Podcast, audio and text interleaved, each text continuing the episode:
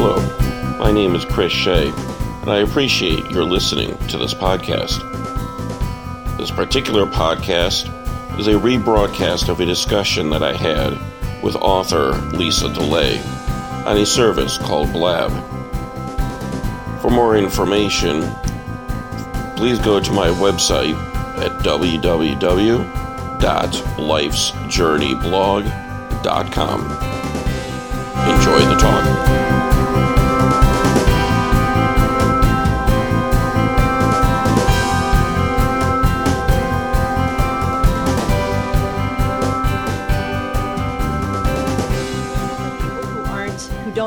We are we could do little intros and then get into the topic if you think Sound- you'd like sounds like a plan. do you want to kick it off I could do that. Uh, why not? I was going to say ladies first, but you uh, you offered. So, um, well, I'm uh, Chris Shea, and uh, I'm a counselor by training. Um, I'm also a blogger and an author, and uh, founder of uh, Life's Journey Life Coaching. Um, and uh, really happy to be on the Blab talking about um, a topic that I really like, uh, mindfulness, and uh, you know, hopefully we'll get some good uh, good interaction going, and Mhm. we'll take it from there. So, Lisa, very good. Yep and my name is lisa delay. I'm a recent podcaster as of april and uh, we're this is our first time co-hosting. Chris and i are taking Yes, a stab at co-hosting and seeing how it works. I was really interested in co-hosting because i i don't like to just be the one chatterbox just hey here's everything i know and i like the the collaboration and i like um, the process of you know answering questions and, and kind of doing things collaboratively with hmm for people out on asking questions and contributing and also co-hosting it makes it easier too if you're fielding questions or if you're just you know wanting to see if people have comments and being able to kind of be more democratic about that sort of thing. So i was kind of curious how would co-hosting go? And of course you never really know till you do it. So might as well give it a try. And uh, exactly. Yeah, so I've been um, writing and blogging for quite a while, and uh, also just uh, starting the live stuff very recently in the last month or two. And and uh, I could hear you typing. It sounds like incredibly loud in my ear. Uh-oh. Uh-oh, I'm gonna- sorry about that. No big, not a problem. I'm just gonna turn you down a little bit, so no big deal. But that's a good thing to know. I, I was spreading the word as, uh, as I'm listening to Yeah. you. and do that. That's good because I think it's better that it's better that we know like okay, so when you type, it's gonna be loud. And I, I'm not sure if if um if earbuds are going to be the thing to do or like a headset like I have. So it's we're all test, you know, it's all we're all in beta. Blab's in beta. We're in beta. Exactly. Uh, and you probably heard me well because I'm using the internal microphone. So that's going to be much closer to the keyboard. But yeah, yeah. uh, um, I have a headset similar to yours, and Yeah. I also have my backup handheld. So Oh, okay. Yeah, we could try a couple different things, see, how what it works. Yeah, and I that's that's true. The the mic right by the keyboard is going to pick up all that different stuff. Yeah. and I've tried so many different things with with podcasting too. Um, I, one of my first podcasts, as I was talking, I was playing music through the whole thing. Later on, I listened to it. I was like, wow, "What was I thinking? That sounds ridiculous. I can't even Oh, no. hear it. It's all music, you know." Uh, so it's it's a total totally a learning process, and Exactly. It's know. trial and error, and we're all figuring it out. And uh, to me, that's part of the mindfulness. We're living in the moment, yeah, exactly. figuring it out, and you know, hopefully, people stick around while we do so. well, in terms of mindfulness, when did you kind of get started in in thinking in those terms, and and uh, how has that kind of evolved in your in your spiritual practice or in sort of in your life? Well, I would say that mindfulness has been with me really since uh, my late teens, early 20s, but it wasn't called mindfulness then. Hmm. So um, I was really uh, deep into uh, spirituality at that time and uh, in my studies and in, in my profession. And so I was doing a lot of work on uh, spiritual meditation, spiritual reading, and you know what I now reflect on. That's mindfulness. We, we're putting ourselves in that moment. Uh, you know, truly feeling what was in that moment. And when I think back to a lot of my spiritual directors, they used all that language without the word. Hmm. Later on, I got into uh, counseling and I spent a couple decades doing that. And again, a lot of things I would tell my clients as far as you know, focusing on the moment and and learning from the past. Don't dwell in the past. Uh, again, using that language, I, I, really got into the mindfulness when I heard about uh, DBT, dialectical behavioral therapy. Oh wow! And a lot of that is taking mindfulness, uh, you know, with it. So um, that you know kind of helped. And then for myself personally, this is a way that I can begin to relax. Mm-hmm. Uh, stop being the anxious person all the time. And, uh, mm-hmm. you know, so I started trying to practice what I preach and, uh, you know, see where that would go. And, um, you know, the, the more I was doing it, the more I got into it. And then eventually uh, noticed that it's actually called mindfulness. right. And uh, kind of went from there. Well, you know, I know you work a lot with people who are in recovery and, and having uh, trouble with addiction. And I'm sure that plays a lot into what you do and work with them, right? Oh, yeah, definitely. A, a lot of, you know, working uh, on that side for staying in the moment because when you're dealing with addiction, especially someone who is actively trying to get out of the addiction, trying to work on their recovery, the more they work on that, the more they dwell in their past, all the things they did, the people they hurt, and mm. that begins to interfere with the recovery process. All of those mm. resentments and the guilt, uh, which then gets them thinking in the future. You know, mm. so what have I done in the past that's going to mess up my future? Can I get a job? Do I still have a family? Do I still have a spouse? You know, all of those things are playing, and what they were missing was, well, what's happening right this second?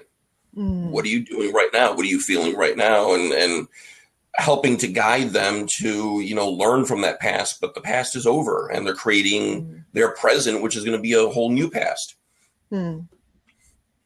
yeah yeah and i think um you know mindfulness too in in in my i guess you could say my interaction with it mindfulness what seemed outside of the Christian context, uh, which was my tr- which is my tradition and my spiritual formation. But of course, it like you're saying, it was it was different language, but it was really talking about the exact same thing. I mean, what right. what is how are you going to have fruit of the spirit if you're not mindful? I have no idea how you could. You know, like it doesn't. Right. It's not going to work. No. you can't be you can't be spiritually aware. right.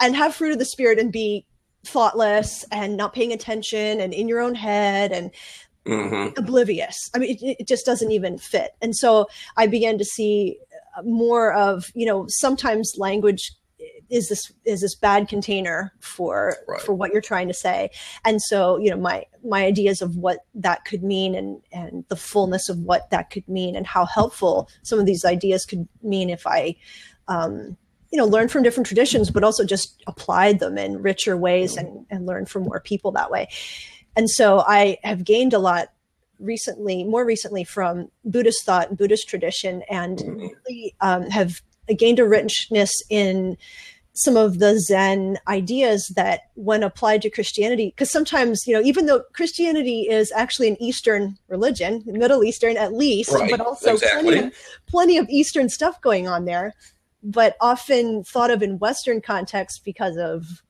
Rome, um, exactly. is that is that it's much more in, in Eastern culture just by just by default, you're going to have a holistic view of, of things. You're not going to have those dualities uh, about the material and the immaterial and, and so on. And you're going to have a much more holistic look at at existence, really. Right and and so bringing in those things is actually everything clicks so much better as you as you start applying those things and so what what some of the eastern even uh, eastern christians bring in is the immediacy uh, mm-hmm. that makes it much richer that that immediacy of um, kingdom kingdom come now and kingdom coming you know and, and those and those terms um, make the experience right now, the spiritual experience right now, that much richer. Mm-hmm. Oh, oh, definitely.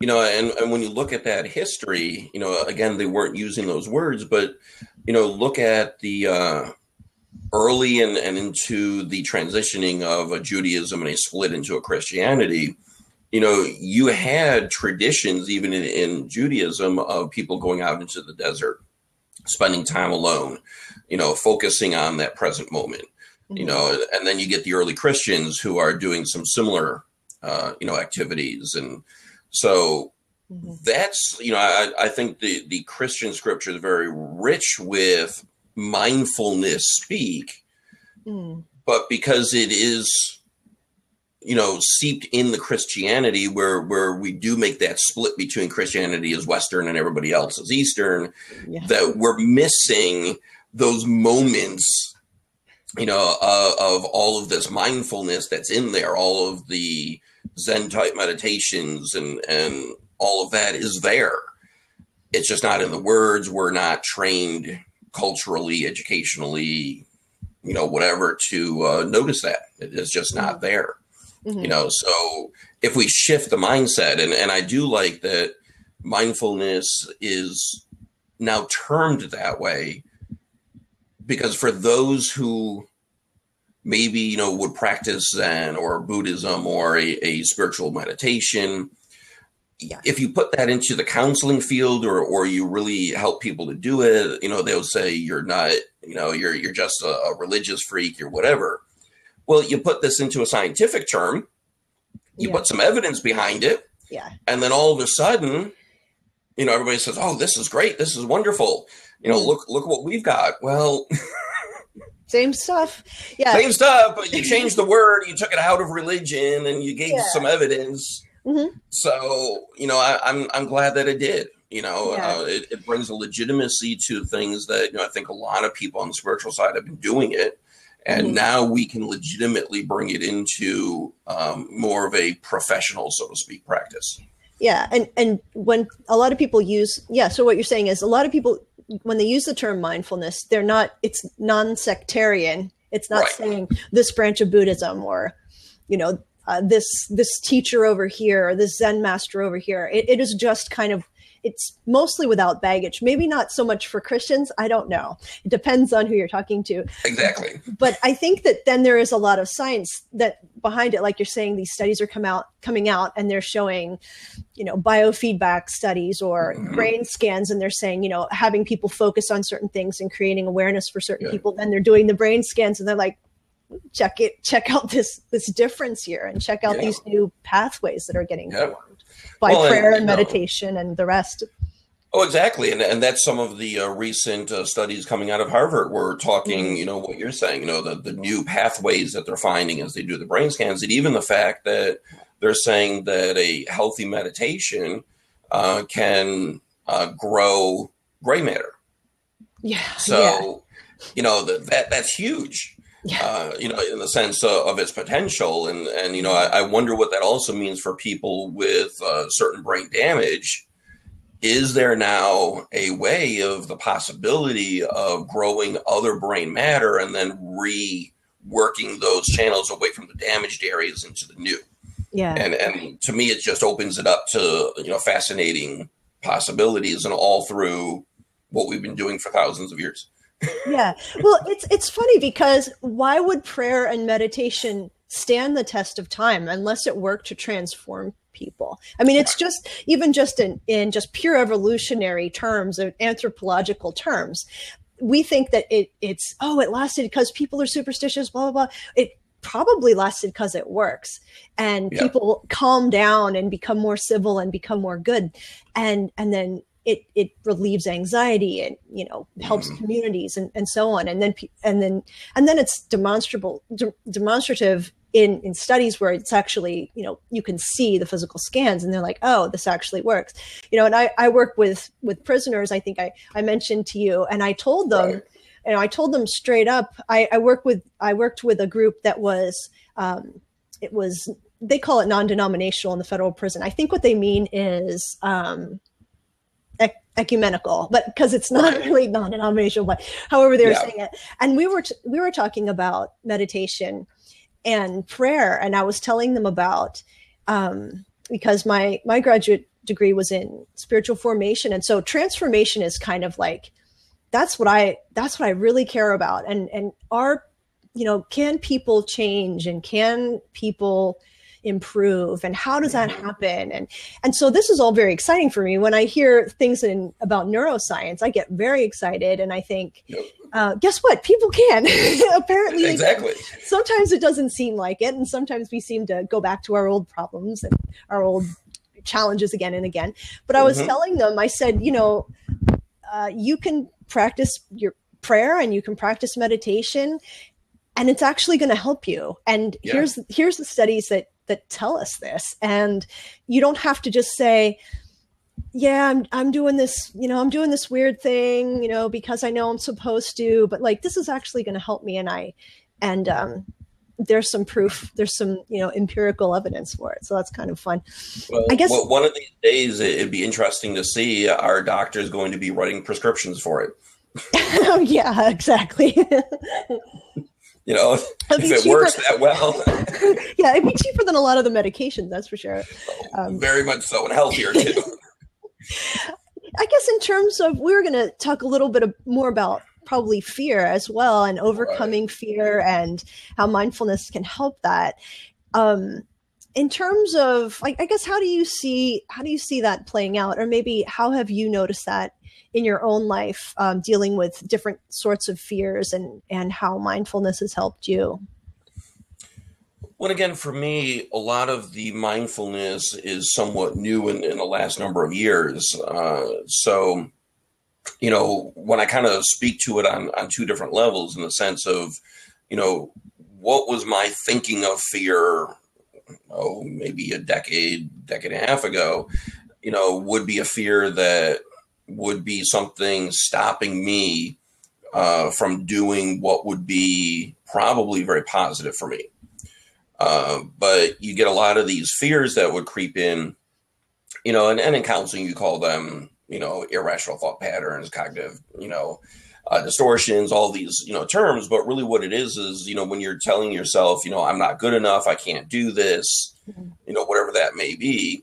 And then you believe it mm. and that holds you back. And and even though I did advancements and, and I came out of myself a lot, you know, there were a lot of moments in, in my career and, and in areas that I just wasn't doing uh, those things that, that I probably could have because of what I was telling myself. When I now focus on mindfulness, you know, part of what I do in, in my writings when we talk about mindfulness is I talk about finding an inner peace, and an inner peace is also talking about love. And one of the things that when you focus on doing the right and doing good and focus on love, you can't have love and fear at the same time. Yeah, exactly. Yeah.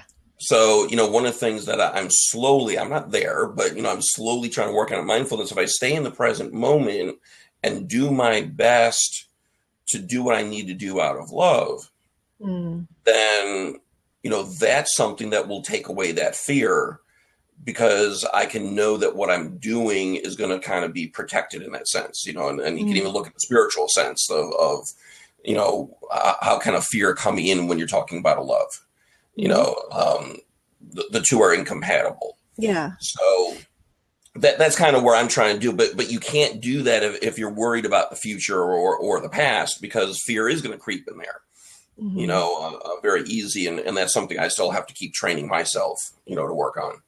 Yeah. Yeah. The Bible says perfect love casts out fear.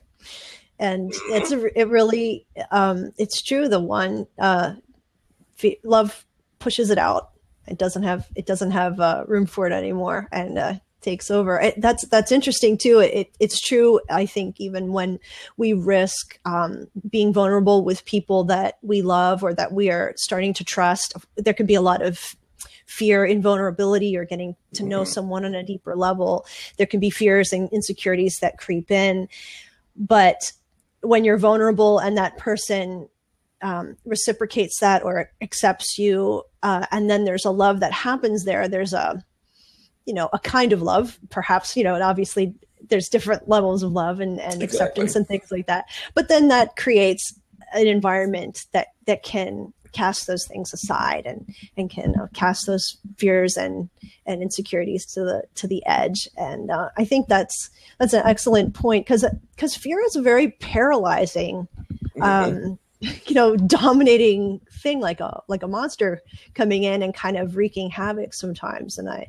um i know that uh, you know people talk about it all the time with I, I I have an audience that is a, a, lot of creative types, a lot of writers and artists and musicians and people who are doing projects and and risking being vulnerable or yeah. trying to get something out and trying to trying to um, put themselves out there creatively is risky and it, it brings up a lot of insecurities and and fear will just kind of put the brakes on.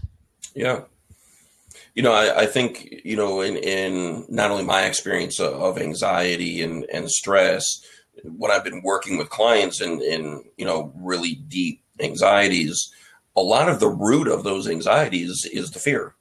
Mm, yeah. You know, I mean, we call it anxiety, but the the root of that is, you know, what am I afraid of? Mm. You know, uh, and and it's either what am I afraid of that's happening to me now, which is blocking me from understanding what I can do different or mm-hmm. you know the the fears of the future you know and, and the more that I contemplate you know living in a, in a time frame that doesn't yet exist future um, mm-hmm. you know that that's going to cause an anxiety because underlying that is the fear you know that yeah. I, I don't know and it's unknown so i'm afraid of it yeah so i get anxious you know so um I think the more we can train our focus on the present moment and try to understand, you know, what right now is fearful. Yeah, exactly. You know, and and see where that goes. And and if it is, what are you going to do to overcome it? Yeah, and what you're saying about mindfulness and awareness too, it has everything to do with that initial like inv- like almost like a bodily inventory. You know, I'll be I'll be in the car and I'll and I'll find myself like gripping the steering wheel too hard, you know, like, and I'll, I'll be like, what is wrong? Okay. I'm clenching the steering wheel, you know, and, and I'm trying to get a sense of an awareness, a mindfulness. What is my body feeling? Why might my body be feeling this way? What, what is going on? What am I afraid of? What am I going through? Am I am I too crunched for time? Am I? And there usually is some fear there. It might be fear of disappointing somebody. It might be mm-hmm. fear of um, just not accomplishing what I was hoping to, or some disappointment, or you know some insecurity or something like that. But it but it's true that the more you're mindful, it's like a muscle that you build up, and the more you check in. Okay, what am I feeling? You know, taking that that emotional inventory and and the mental inventory that you get used to checking in with yourself and kind of integrating integrating the whole bit you know? Oh i think i might have lost you let me just see. I don't see you there anymore. Where do you go? So maybe you need to you might need to come back in um, pop back out here. So I don't know who is all listening there. If anybody is still here with me, you can give me some high fives, those double high fives there. If you can hear me and if this is still going okay, because we might have just had a, a technical difficulty. Oh, good. Thank you for thank you for doing that. I'm glad you can still hear me. I don't see Chris anymore, so hopefully he will pop back in. Blab occasionally has these these like big problems, and you'll get bounced right off. And so I'm sorry about that, everybody. So um, maybe you've had some problems with fear in the past that have stopped you. And it's it's one of those things we were talking chris and i were talking about being mindful and being aware. Oh he's coming back in. Hooray. Okay hopefully he'll he'll pop back in a second. A, hey all right we each had a time there we go good thank you for thank you for high-fiving now we know for sure yes. that that you can be heard. yeah, Excellent. you never know. I've got some high fives. Yay! The sudden ejection off of the off of the blab. well, I guess I said uh, something blab didn't like. So yeah, the blab. You made the blab gods angry. I'll try to oh. appease them later. Yeah. You know one of the things i was i was thinking about in terms of fear was that um another I, I heard this one time i'm not i'm not uh, i did not invent this or anything but that angry people are often the most fearful or angry people are often the most afraid Mm-hmm. And I, I, thought about that and I and I and it's not the first thing you think of if you think of a, a, person with a lot of like rage right under the surface, boiling under the surface, or you think of someone who's kind of flies off the handle all the time. You don't think of them as afraid, you think them as like oh get get out of their way you know or right. like whoa look out you think of them as maybe tough or something but they're actually these people who tend to fly off the hang- handle and be angry are actually some of the more most afraid people you're gonna ever run across and i think when you see them that when you can see them that way uh, it, it, really will shift your perspective. You can even grow into having a, a, new sort of compassion for them because you realize they're dealing with a lot of extra stuff or baggage that they probably don't realize they're probably not mindful of it and it doesn't make you superior to them or, or anything but no. it, it, it, does give you a sense that okay there's there's more going on here this person obviously has a lot of stuff going on and um, they're not able to to notice it yet i don't know if, if you can speak to that at all right no I, I think that's very true because the other word that comes into play with that would be that insecurity which you know i think when we look at people who are insecure a lot of that is dealing with fear. You know, mm. that they're probably afraid of looking bad, looking like a failure. Um, you know, sometimes it, it, could just be that fear that people are going to see that I'm insecure.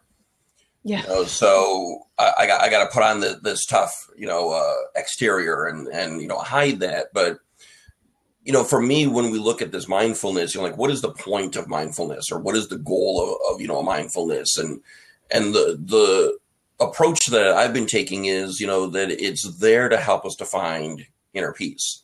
Mm-hmm. So if I do have a deep rooted fear, like an insecurity that I'm covering up by, say, an aggressive, you know, side, I'm definitely not going to be at peace. Mm-hmm. And even if I'm not mindful enough to know exactly what's going on, I'm sure most people are, are self aware that they're not at peace. Mm. And, you know, what, what are we going to do to try to find that peace? You know, and, and part of it is going to have to be acknowledge the fear. And, and I think that's the hardest thing, you know, for most of us to do is, to, you know, even acknowledge that we have fears fear is weakness. Our you know society says not to you know bring in you know allow weakness. Okay, should we let Lance in here? Let's oh, let's Lance... let Lance in. hey, Lance. Hey, hey, Lance. Welcome. Hi. Thank you for letting me in. Hey, welcome. Just wanted to um before you don't do that until I'm done. Oh. My daughter's about to sharpen pencils. That would definitely be too loud. Um, I wanted to address what you had just said, Chris, um, about insecurities and everything like that. I, for many, many, many years, have been a very short fused, uh, hot tempered human being. And I always tried to, not tried, but my mind was always putting myself down for it, uh, always talking to myself, like, why are you so hot? Why are you so mm. short fused? Why are you all of these things? and it's just and i've been meditating many years on and off sometimes more serious in my practice than other times and just very very recently at the age of 44 i accepted the fact that i was made with a very short fuse that's me it's not that it's a, a deficit it's just who i am and just being open to that has it's gone now it, it completely disappeared the second that i completely accepted it and didn't judge myself from maybe not being as in control or being able to compartmentalize like another right. human being. I just owned it. I owned I owned a deficit.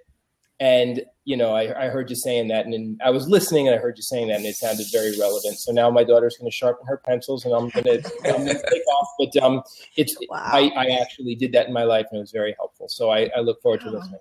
Great, fascinating. Thank you. Yeah, th- thank you for sharing that, and you know, it, it's interesting how that, you know, acknowledgement in and of itself helped to, you know, take that away where, you know, for a lot of people, it's, you know, the acknowledgement and then work on it. Right. You know, and and for you, it was just acknowledging this right. is who I am, and now I'm a different person.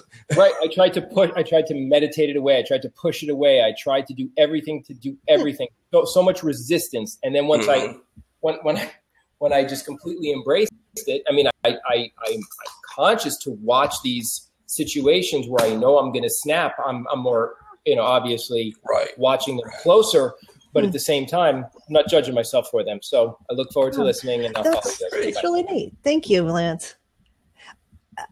You know, that's interesting. I think that was like a move of love for himself, a, a mm-hmm. self acceptance, and it it's it's like it cured him. You know, I mean, Yeah. I mean, like not to be trite or, or anything No, like that, I- but that's a, that's like a brilliant point. It's like this is who I am, and I'm not going to fight it. I'm this is me, and it's weird. You know, it was like okay. well, and, and and I think you know it, it probably comes a, a bit to what we were talking about earlier about love. You know that when you finally accept who you are, you know the good, the bad, the the pretty, the ugly, whatever it may be, just to say this is who I am right now. I, I think that is a sign of self love. You know, so I'm going to love me who I am today. Now that doesn't mean I don't have things to work on, or I'm going to, you know, just be this horrible person because hey, that's just who I am. But to be able to acknowledge this is who I am, I think brings into love. And as we were saying, love draws out the fear. You can't Yeah. have both. yeah. You know, so it, it almost wonders. You know, I'm not, I'm not going to speak for Lance, but uh, that's kind of what I was hearing in his story that when he Yeah. began to self love, huh. the Yeah. fear and then therefore the anger Yeah. That's that's beautiful too, and I, I've heard this. I've heard this before in in in God language. You could you could say the same thing as as divine love or or whatever, but um, that that God simultaneously hugs you and kind of kicks you in the butt at the same time.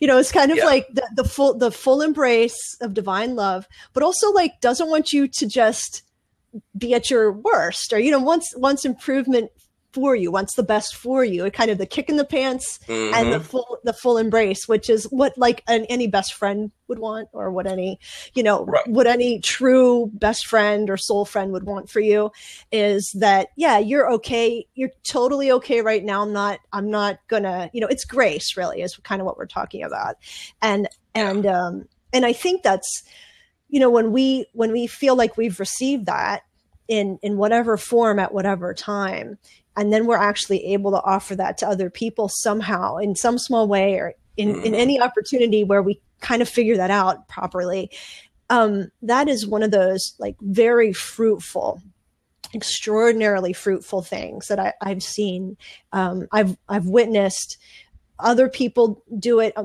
and and find what seems like miraculous results Mhm. and i've seen people turn around from like where you wouldn't think there was any hope for them on on a myriad of different different areas you know where you would think right. this is this is going to end really badly or you know whatever and and then things just turn around because it- something clicked and it was because some grace just happened and it just clicked. And uh, it's it's just amazing to see that. It gives you like it gives you some hope in in humanity or in how this whole thing works you know? Because exactly. sometimes, sometimes all you hear all you ever hear is like bad news and unhappy endings or something you know? And and uh and occasionally you'll see these things w- look like miracles but actually think it's more like everything just went as it was supposed to Yeah. you know Exactly. You know, and and really, what all that stuff that you're saying really goes into you can't find that unless you're in that present moment because Oh, very all of that gets missed. You know, and and it, for me, it, it's really hard. I find at least it, it's hard for me to put into words what exactly that means when we say you know, like living in that present moment you know and and um and that'd be something you know people who are listening to us can if they have some way to put it in words as well. But you know i, I kind of just put it more as you know when when you're looking at the past you know we're not there and you're looking at the future we're not there so it's you know the right now. Mhm. um but it that that's a, a feeling that's very difficult for me to put into words. You know, yeah. what what that's like to really just focus on the here and now Yeah. Now, do you ever listen to um, Krista Tippett and and her podcast called On Being? Do you ever listen to that ever? no i haven't heard of that one Oh my gosh! this is one i'm going to need to this is this is going to change your life. I'm so happy I can tell you about about her. Cool. cool. So Krista Tippett is she just got a National Humanities Award from Obama, I think, in this year. So, okay. so she's she's getting some recognition she well deserves. But she's out of uh, Minneapolis, and she's been at this for a long time since just after just after 9-11, I, I think. And she, mm-hmm. she has a she has an MDiv from somewhere, but she's been in journalism and on NPR for a long time. Okay. Anyway, one of i am going to send you a link, and actually, I'm going to put this. Do. I'm going to put this up my um, this specifically this episode, which was about mindfulness. Um, this woman, and I'm, I'm totally blanking on her name because I'm just going extemporaneously right now. But um, this woman was talking about mindfulness, and I, I want to. I'm getting to a point of asking you a question about what you think about meditation and mindfulness in, in a second. But um, so Krista Tippett just has fantastic episodes on. They're released on Thursdays, and I'll put uh, I'll send you something to your email, but at, at sparkmymuse.com for anybody else who wants to to get this specific episode, or you can go to onbeing.org to to get the general podcast. Mm-hmm. There's a blog there too. And actually, Sharon, this is so cool. Sharon Salzberg, she's um, one of the foremost uh, Buddhist, uh, Western Buddhist meditation mindfulness mm-hmm. people in in the US. She's she just agreed to be on my podcast. So I'm like, oh, oh my gosh, oh, that's wonderful. an, icon, an icon, an icon. like, so busy that she can't even do it till like March. I'm like, hey, I can wait. I can wait.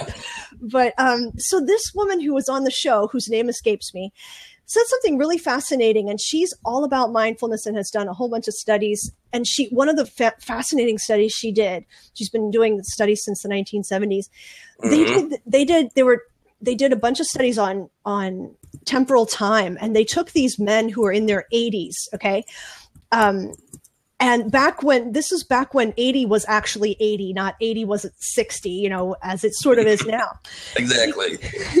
Which is which is a thing that this is kind of proves the point so they took them and they put them in this environment was everything was 20 years different. Newspapers the cars the clothing everything was different and had been adjusted for 20 years prior. The unbelievable thing that happened in just two weeks they tested at in they tested 20 years younger cognitively. Their eyesight mm-hmm. got better. Their eyesight mm. got better their hearing got better they had actually re- like reversed time essentially and what they right. were figuring out was how how perceived time is real reality in terms of how your brain will distinguish things mm-hmm. and she the so the question i finally am going to be able to ask you is she was talking about meditation as preparing for mindfulness but but not really creating mindfulness itself and I, I, thought that was kind of an interesting point that I had never really thought about. But that in meditation, she talks about, um, and she was, I think she was more referring to maybe Buddhist tradition. I'm not really yeah. sure. Is that, you know, while you're in meditation, you're actually not there right now, but you're sort of in a way preparing for being more present afterwards. Now, I was wondering what you thought about that.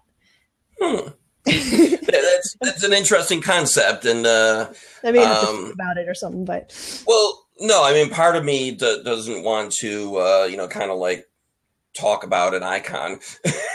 well, that's different. Yeah, that's yeah, that's well, we're talking um, about two different people in this case, but yeah, yeah. but mm-hmm. um, no, I, I, I think I, I would agree philosophically but I would want to change the wording a bit, I think, in practice.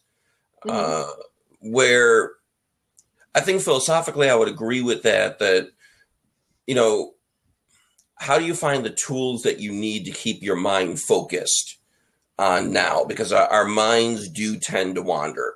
Mm-hmm. And the more they wander, the the less we are mindful of you know what's going on in our bodies and all that. Like you gave the example of you know holding the steering wheel really tight, you know.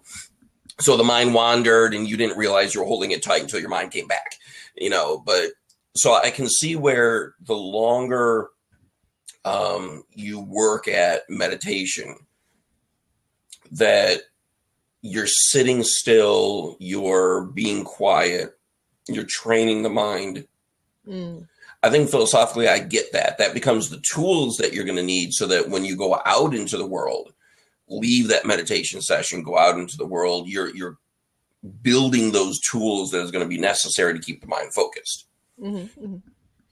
I would say in practice, though, I, I got a little with the wording because isn't that act of doing the meditation in and of itself focused on the present moment?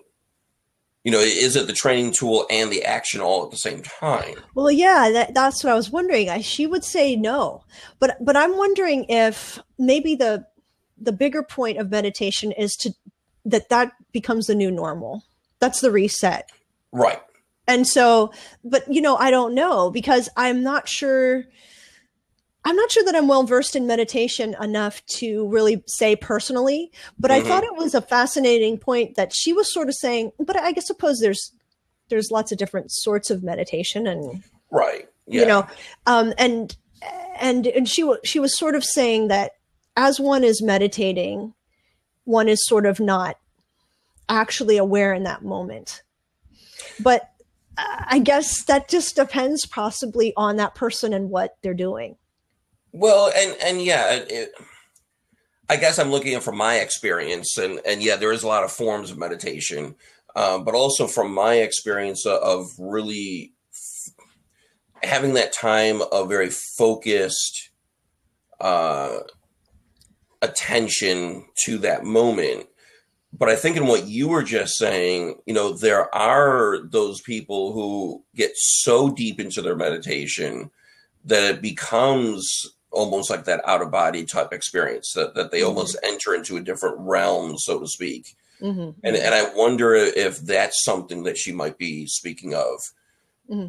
you know, because that wouldn't well, yeah. I've never been there, but I, I, I, don't know if that would necessarily be the present moment because that may even be outside of time in a certain sense. Mm-hmm. Um, yeah. You know, to have kind of that truly mystical type experience, uh, right, right. which would prep you for the world. So I, I, don't know if she's going that deep or not, but I know that's never been my experience. So. so you you have never had any mystical experiences in meditation at all, or prayer well, or anything like that, or yeah, it depends how we want to define mystical. I mean, right. sure. you know, have I had this, you know, like out of body or ended up somewhere else or, you know, floated and, you know, levitated or whatever, you know, none of that stuff.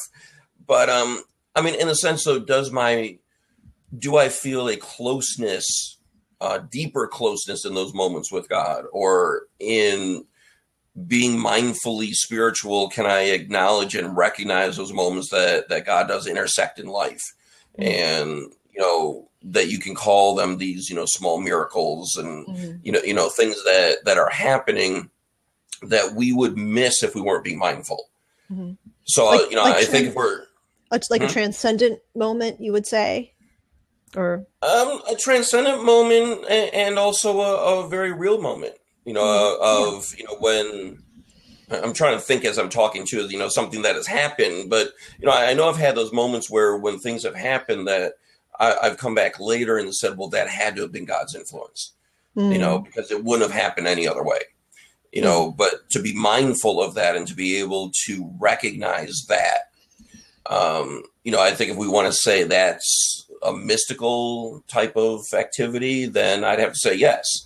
Mm. Um, but again, we're, we're going to miss those moments. And, and that's what, you know, I, I work in, in a high school and then I try to help the kids to understand, which if we don't get it, you know, it's hard for teenagers to sit in the moment, but, but, you know, helping them in, in that spiritual journey of, of, you know, if you don't sit in that moment, you're going to miss those God opportunities, you know? Mm-hmm. So when they talk about, you know, I don't see God in my life or I don't see these miracles and, and all that, mm-hmm. um, you know, well, I would tend to think they're happening. They're not seeing it.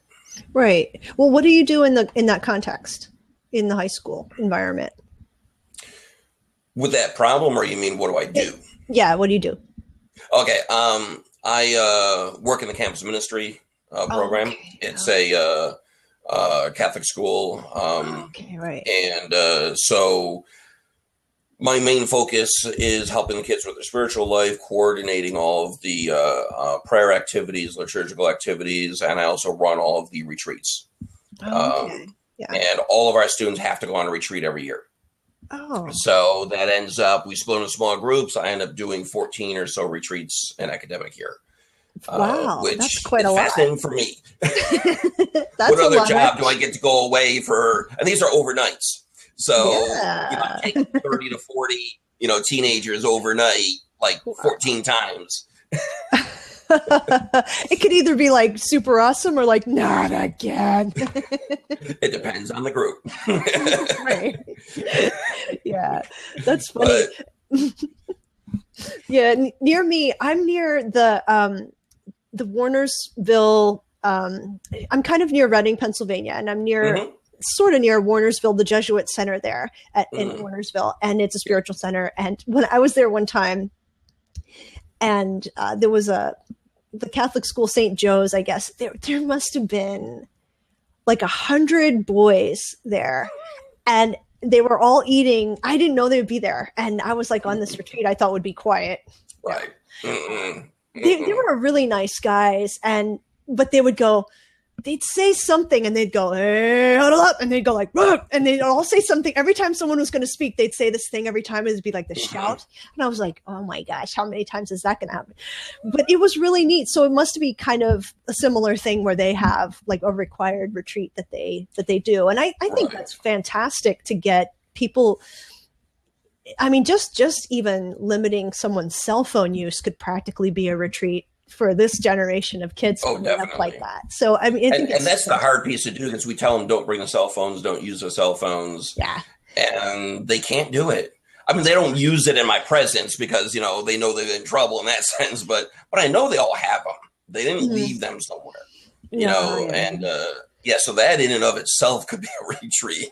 yeah, but um, but you know, uh, again, it's uh, it's those moments though when you know I think you know talking you know fear in in, in my mind it's, it's also part of expectations Mhm. you know and, and for me and, and i should know better from working with teenagers but i still fall into stereotyping and i had this retreat group uh, recently took and it turned out it's a co-ed school but it turned out that we had like 30 guys and five girls or something you know and i'm thinking great if you got this many guys on a retreat this is going to be a disaster.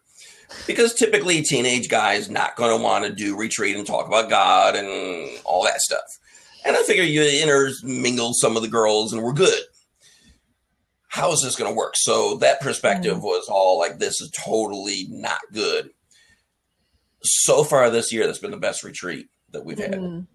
Wow. because those guys stepped up. Those guys shared. They had insights that I haven't Mhm. heard before. They got into it, and I don't know what it Mhm. was. I don't know why. Don't care. Again, that's a God influence, but they Mhm. got into it, and it, it was something, you know. And, and those are those moments that I walk away from that saying, not only I should have known better that God will work with this, but um, you know that whole bit of fear that I had in that moment of, oh no, this is Mhm. going to be a torturous two days, Mhm. uh, turned out to be the best experience, you know, yet. You know, Yeah. so you just never know, you know, what's going to happen in what situations, and you know that whole part of there was no need for any of the fear at all. Mm. Yeah, and I think I, and people can surprise you. That's the thing; you never know when the, the little miracles are going to show up, and and God's grace is going to be sufficient for for whatever needs to happen. Mhm. It, it, it is amazing. I, um, I know, um, you know, people people often are really hard on on younger people, and they think that Yeah. You know things are going to hell in a handbasket, and you know, oh no, the because because of mainly technology and and all that stuff. Right. But when it's just like any other group, uh, uh, any other generation. There's there's Mhm. these big time overachievers. There's the, this twenty percent are going to be like major overachievers. Twenty percent are going to be total slackers. There's going to be this big middle section, just like any other generation, Exactly. basically. And there's just more of them. You know, there's there's plenty more of them, um, and they're outnum they've outnumbered baby boomers at this point. But but I I think it's you know they Mhm. yeah they're immature. Well, they're young. So They're yeah, supposed to be course. immature. I mean, if they're not immature when they're young, you know what's that's that's actually probably a problem. that so. worries me more than the teenager who's actually acting like a teenager.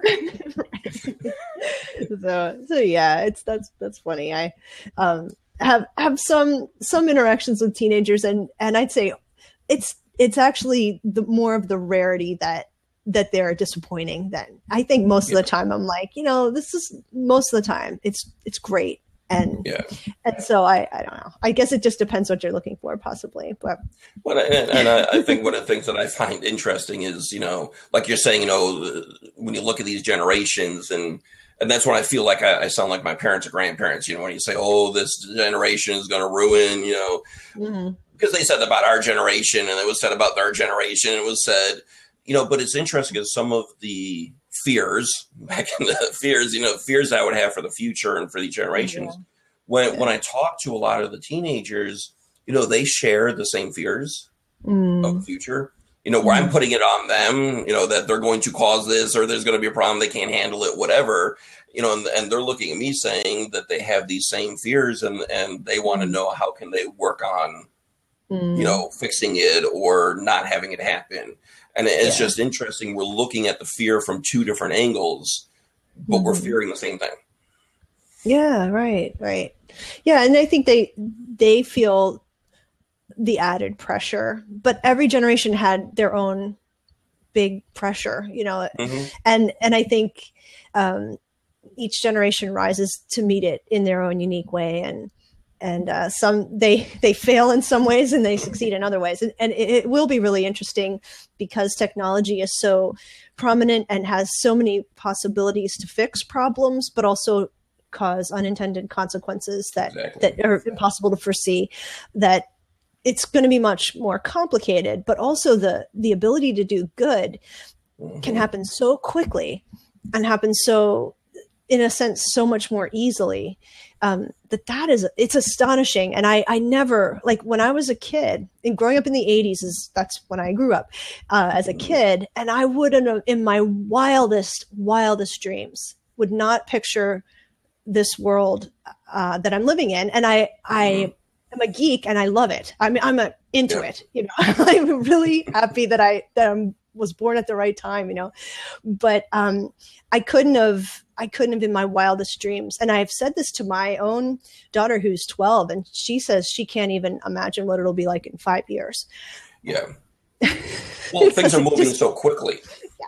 You know, I mean, to think, you know, 5 years ago what was our technology? 10 years ago what was our technology? Yeah. And uh, you know, it seemed that all of a sudden there was no technology, you know, well, always technology, but I mean, this modern type technology. And then all of a sudden, when it came on the scene, it just flew, yeah. you know, and, uh, yeah, for yeah. me, I mean, I, I, grew up in the 80s uh, as well. And, and for me, you know, when you went from Pong to Pac Man, that was like, you can't get any better than that, you know?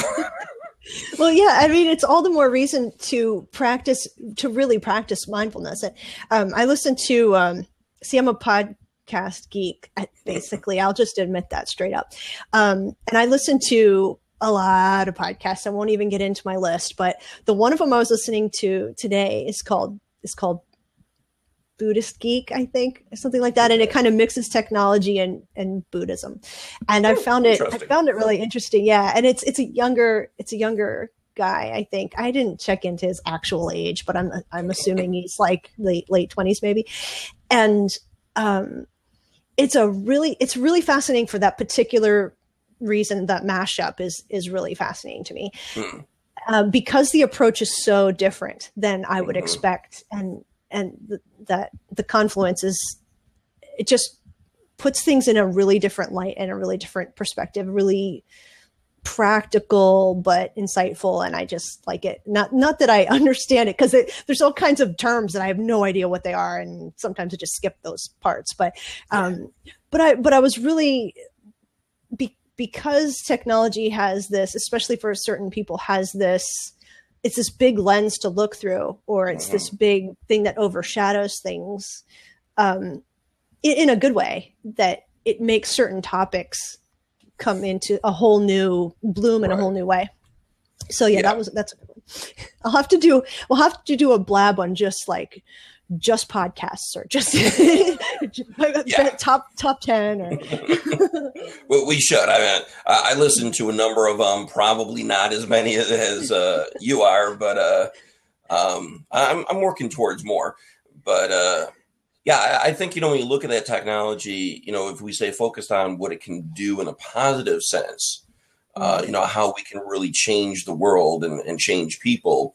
But uh, I think on on the other side of it, and uh, I, I, wrote a couple uh, blog posts on on this topic uh, a while back, but you know, you, you, begin to wonder if a lot of the fear and anxiety that people uh, demonstrate, you know, uh, in today's world, is partly because of the technology, and partly in the in that sense that we're so overwhelmed with all of the affairs of the world. Oh, you know, so you know when you look at you know we now have access to every tragedy that happens anywhere in the world. Mm-hmm. mm-hmm. We know about it, mm-hmm. and you know it, it's interesting to me to to think about it. Is that part of why people are more fearful of the future, are more mm-hmm. anxious uh, of what's happening, because we hear so much more of it that we mm-hmm. assume more is happening. But it's probably a similar Mm-hmm. amount. But prior to all of this technology, we didn't know this stuff was happening in the world. There were countries we didn't even know existed, you know, that now we know there's a tragedy in it, you know, mm-hmm. so. Yeah, and instant, and we know instantly, and we see pictures yeah. and video. And I think I've had to, I've had to, I've had a bunch of freelance jobs where I do social media, so I'd, I'd be forced to be online. Um, mm-hmm. And do a lot of things online. And what I had to do was do a very low information diet where I would um, have fasts, of course, from from technology and from media, but also just extremely limit what I was going to do. And I had I carried that over even after my jobs ended because um, it isn't it doesn't help me. The more local I I stay with my my social interactions and with the information I know, the better off I am mentally. Mm-hmm. Like what I can actually do in the world. Like I can only really affect people right here, unless I'm just like writing checks or something. But I don't have any money to do that. So, um, and it probably wouldn't even be that helpful, but I can help people nearby. And so to me, it's like, where am I going to be best useful? And I think there have been some studies recently that showed the high levels of anxiety of people who are like mm-hmm. constantly looking at the so- social media and, and, news feeds and things. There's there, I think there is a uh, demonstrated corollary. Oh, so. there definitely is because part of that goes back to you know when I look at what is like the root of the anxieties and you look at it as fear. Well, what is the root of that fear? Comes out to well, it's something that's unknown or also uncontrollable. Yeah. Well, right. know, I think when, when we hear of all these things around the world, and, and if you know you're a, typically a caring, sensitive person, right. it, it's probably going to cause you a lot of anxiety because you know, like you said, there's not much we can do to influence the world. We can influence mm. our local world, uh, mm. our family world, but the world in general, not much we can do. And I think for a lot of people, that's that frustration that I can't control that. I can't you know, do anything. So I'm frustrated and then I get mm-hmm. angry and then I get anxious. And, you know, it, it all wraps around that fear of just knowing too much. Yeah, absolutely. Well, it, we are past nine, so yes. I I have I purposefully do not plug my dinosaur of a computer in because I noticed on the one of the previous uh, chats I did that there was a lot of feedback in in the headphones and the mm-hmm. guy I was I was speaking with. So my my power battery life is dwindling down. So I really only have like an hour.